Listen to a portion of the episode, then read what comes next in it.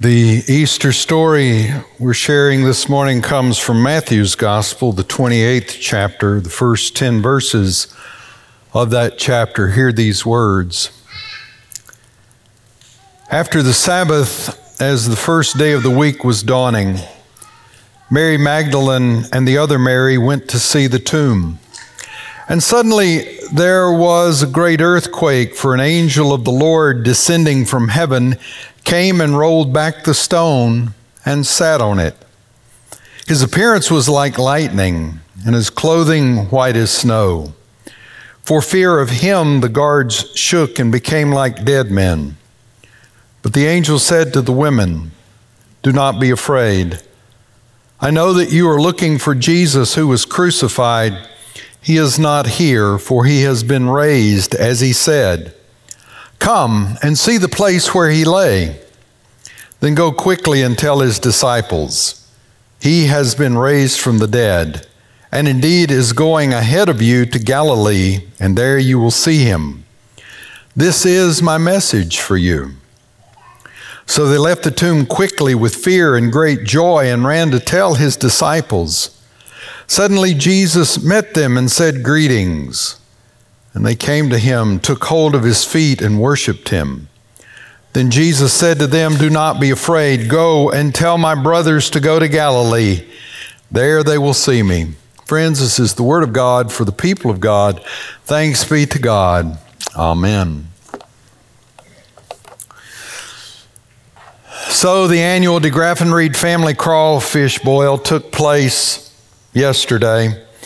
And I confess, I don't eat boiled crawfish because I've done the scientific study, and you burn more calories getting the crawfish out than you get with the crawfish.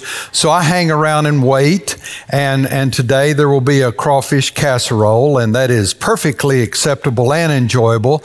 I will eat my crawfish either fried in a bisque, an etouffee, or in Tamara's favorite famous casserole. Do not invite me to a crawfish boil. But oddly enough, I have all the stuff. It's from years of the kids coming for the crawfish boil. I have the pot, I have the burner, I have the propane tanks, I have the uh, boat oar and the stainless steel oar. I have the little scoopy thing, and then I have the, the big scoop, and I've just got everything you need. I've got tables, I've got chairs. I even have the sacred crawfish table. You know, the one with the big hole cut out in the middle that you put over a garbage can that's already lined so everybody just scoops their things in there. I had 32 ounces of cane sauce. Come to my house, it's really good. Everything you need for a crawfish boil. It was all brought out, and I became aware of how much stuff I had as it was getting put back up. I got some crawfish stuff. The church has sort of been like that this last week. We got everything out. We pulled out communion at between 7 and 8 o'clock, five days this week. We had the Tenebrae service Friday night in the sanctuary, and it was. It was an amazing experience as we're reading about Christ going to the cross and dying on the cross. The sanctuary is getting ever more dark and the last words are spoken in total darkness. And there were some people that had to leave that service early because they became overwhelmed with the suffering of Jesus and the aloneness he must have felt in giving his life for our sinfulness. And then this morning we've been in, in just high gear. We started at, at 6.30 in the morning with the chapel service and we had Holy Communion. Then the service in the sanctuary, we had every brass instrument you can imagine and the timpani and the hallelujah chorus. And now you with your bright and shining Easter faces filling this place. We pull it all out every year. And then we'll put it all away. We'll wait until next year when we, we hold this hope that we will proclaim He is risen, He is risen indeed. So this morning, I want to look at some of the, the elements of the story just briefly, I'm going to pull them all out for you and let you observe them with me. Then I'm going to put them back up and see what you do with them. Because you can't have Easter without the cross. You can't have Easter without the tomb. And you can't have Easter without that stone. The cross. The Romans had become proficient in crucifixion. It was a horrible way to die. And for some being crucified, it took days for them to die. It was an embarrassing way to die. It was meant to humiliate the one hanging there. And the Bible tells us that Jesus became obedient even to the point of death on the cross. So don't turn away from the cross too quickly. He died there for you and for me, for our sins. He died there to set us free. He died there to fix the estrangement we have with God. But you know, as I think about the cross, there's one fella that I really want to meet, and that's the guy hanging next to Jesus. You know, the one that said, Remember me when you come into your kingdom. And Jesus said, This day you will be with me in paradise. I want to meet that guy in heaven. I'm going to hunt him down and look him up because I want to know about him. Because that fella reminds me of God's grace because he did absolutely no church thing. He didn't go to a worship service. He didn't go to Sunday school. He didn't come down and kneel at the altar when the evangelist gave the, the, offer, the invitation. He could not tell you about the doctrine of justification. He could not tell you about the authority of Scripture. He didn't know what communion was or baptism was or Wesleyanism was or Calvinism was. He didn't know a thing. He knew he was dying and he knew he was afraid. And there was something either he had met previously or knew from what the crowds were saying. He knew this Jesus was a special guy, and he said, Lord, remember me when you come into your kingdom. If you're ever feeling estranged from God, if you're ever feeling lost, you need to remember the guy hanging next to Jesus on the cross. There was nothing he could do. There was no church thing he could do. There was no good works he could do. He was helpless. All he had was a prayer, and in the end, that's all it took. And I want to suggest to you that man hanging on the cross, that thief on the cross who's now walking the streets of heaven, knows more about grace than a thousand theologians and a million preachers because he experienced it. And I wonder sometimes if we hadn't made grace too hard. That's all you need is Jesus. Wait a minute, I'm a dirty, rotten sinner. All you need is Jesus. I can't do anything in the church. All you need is Jesus. I may never come to church. All you need is Jesus. Jesus. Jesus. One day I'll close my eyes here on earth and I'll open them in eternity and I don't know what the, the queue is in heaven to get you in, but I've already got my answer prepared. De Graffenried, what are you doing here? Jesus. He's my only hope. And that thief reminds me of that. After the cross, you have the tomb. That's where they put dead people. Jesus didn't swoon, Jesus didn't faint, Jesus was dead. And to prove he was dead, one of the Roman soldiers jabbed a javelin through his heart. He was dead. And they laid him in a borrowed tomb. He didn't stay there long. And you and I, as members of the church, come each and every Easter, we come with that question that Paul Tillich, the great theologian, said that the church comes from and comes to every Easter asking the question Is it true? Is it still true? It's still true. The tomb is empty. Christ is risen. Still true. People say, Can you prove it's true? Absolutely, I can prove it's true.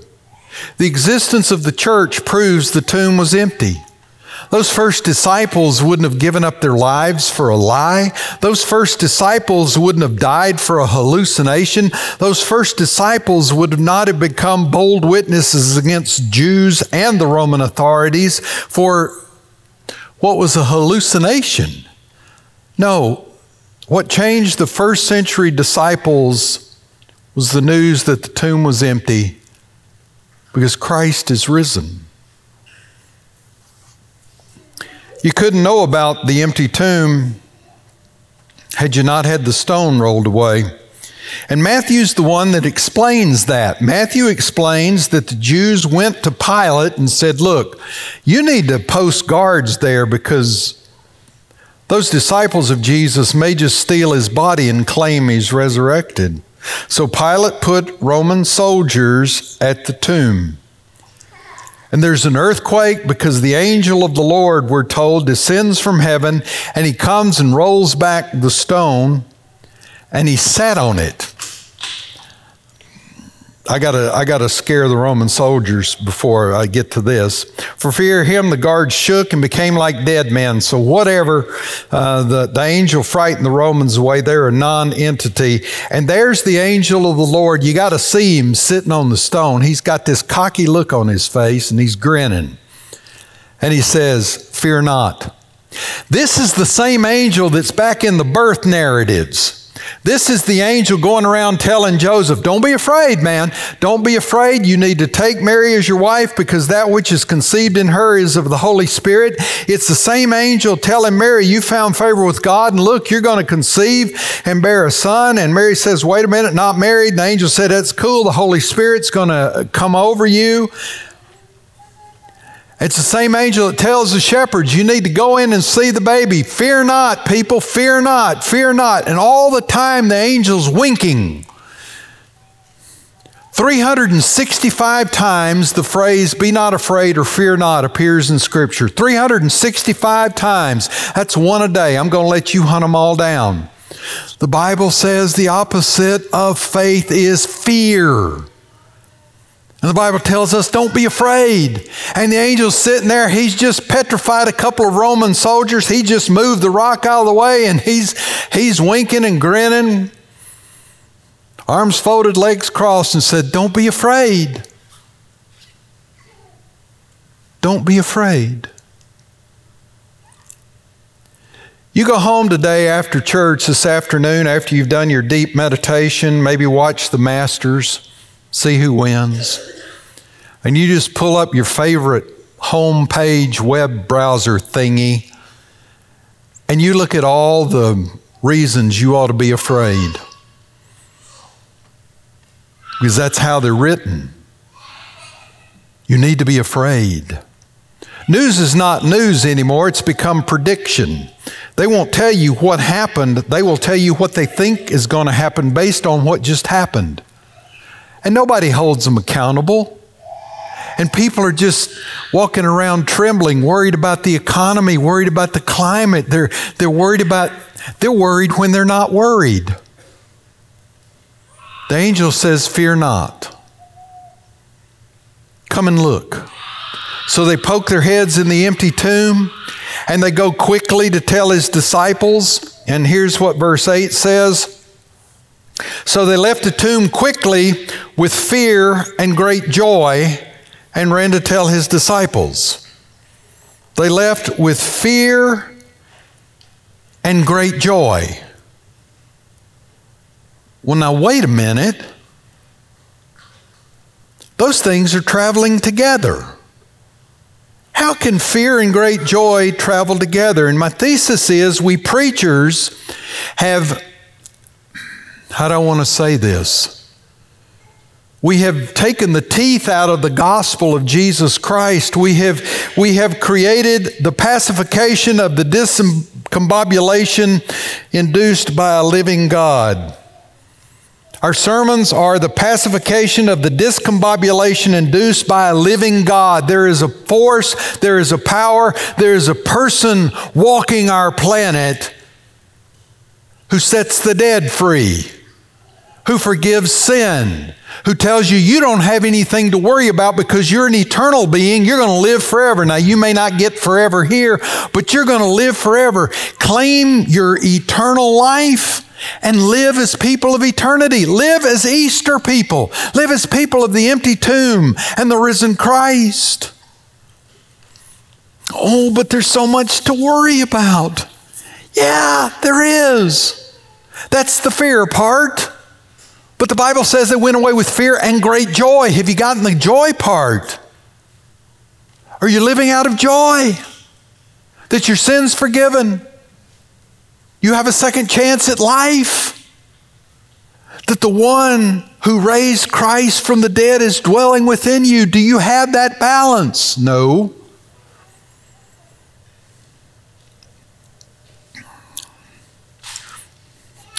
So people descended yesterday for the annual crawfish boil. They came from great distances. We're still taking roll trying to figure out who some of those people were. My folks know them. Solo and I, my grandson, people started arriving, and Solo and I did the same thing. We both went in the house as far away from people as we can go because that's how an introvert does a crawfish boil.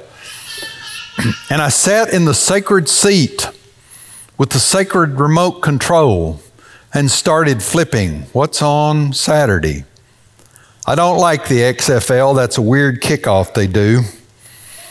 Flip, flip, flip. History Channel, the Bible. That was what was on History Channel, the Bible. And I thought, well, I can call it sermon research. I'm just going to sit here and watch the Bible story. And I was trying to figure out how to talk to you about joy and fear traveling together that the ladies had. And there was a scene in there where they're recreating the parting of the Red Sea. You know, Moses goes to Pharaoh and says, Let my people go. And after 10 plagues, finally Pharaoh lets the people go. And, and they get to the end, the edge of the Red Sea, and Moses does his staff thing and the water parts. And the Hebrew language says that the Hebrews or the Jews walked across on the Eretz, they walked across on the dry land. walls of water on either side that caused me a little bit of fear. But I've got great joy because God has set me free from Pharaoh. I'm no longer a slave. I have been freed. I have been promised the land to live in. I'm going with my people. We've got all our goodies.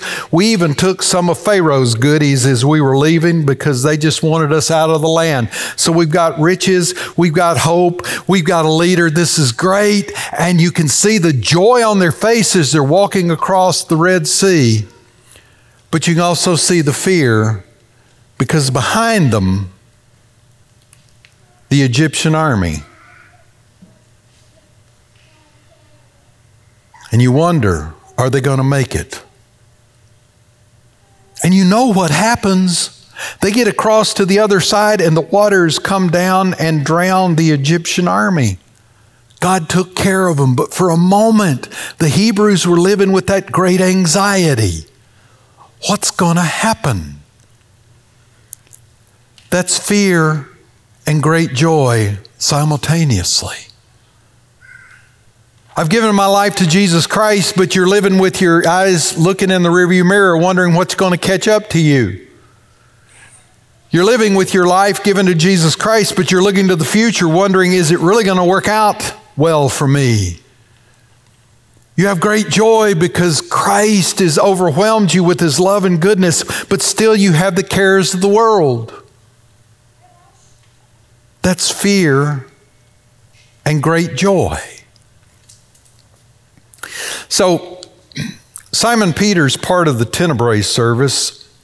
He's part of the resurrection st- story because the angels tell the ladies in one account, Go tell his disciples and Peter that he's risen.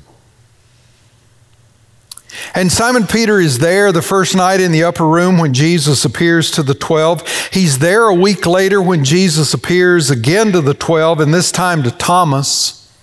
He's there in the 21st chapter of John's Gospel where it says they were all out by the Sea of Tiberias and Jesus appeared to them again. Simon Peter is there. He has experienced the resurrection, he has experienced the presence of the risen Christ. He's seen Thomas's doubt converted into faith, but Simon Peter,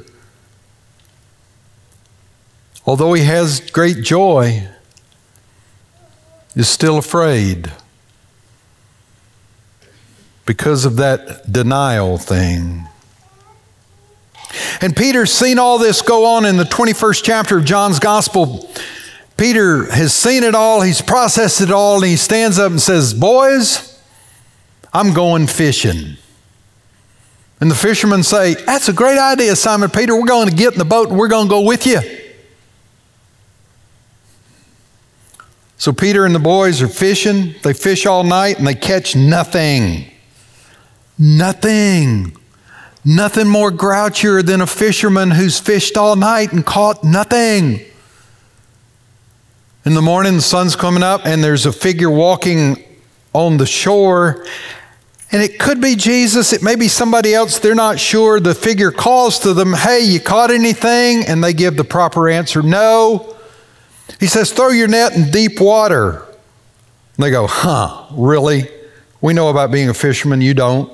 But anyway, they throw their net in deep water and they catch this whole passel of fish. And it's starting to dawn on them who it is.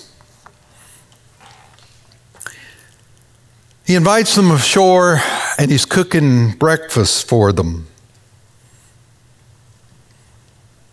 That gives me great hope. The resurrected Jesus is cooking breakfast. That means we're going to eat in heaven. Thanks for listening Thank to God. the Trinity Podcast. To find out more, Calories Trinity, don't count in eternal life. You don't have to worry about all the stuff you can't eat down here.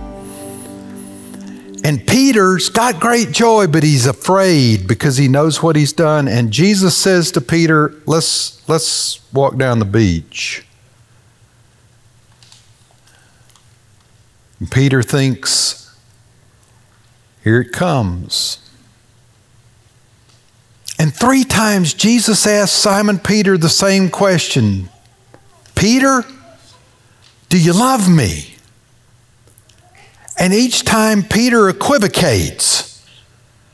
Jesus will use the high verb for love, agape, and Peter will answer phileo, we are friends, Lord.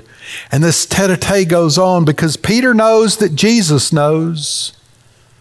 Three times Jesus asks, and three times Simon Peter affirms he loves him. And three times Christ tells him, Feed my sheep, tend my lambs, care for my flock. Sometimes we leave these Easter services with joy and with fear. Our joy is in the risen Christ. Our fear is in how we've lived in relationship to that. And I want to leave you I want to leave you with the pacification of the discombobulation that an incarnate God causes in our lives. Jesus will turn your life upside down. And that's okay because He loves you and He wants you to experience that love and grace. He's risen. He's risen indeed. He's risen so He can live in your heart, dwell in your life and lead you through this life into the place in eternity where we'll all finally be home. Would you stand and pray with me? We thank you, O Lord, for the ancient news that He's not here, for He is risen. And we, like his disciples, hear that news in different ways. Some of us believe. Some of us are like Thomas and have to be shown. Some of us are like Simon Peter and need to be healed. Help us, however we are, to hear that news and to live boldly and completely as Easter people. In Jesus' name, amen.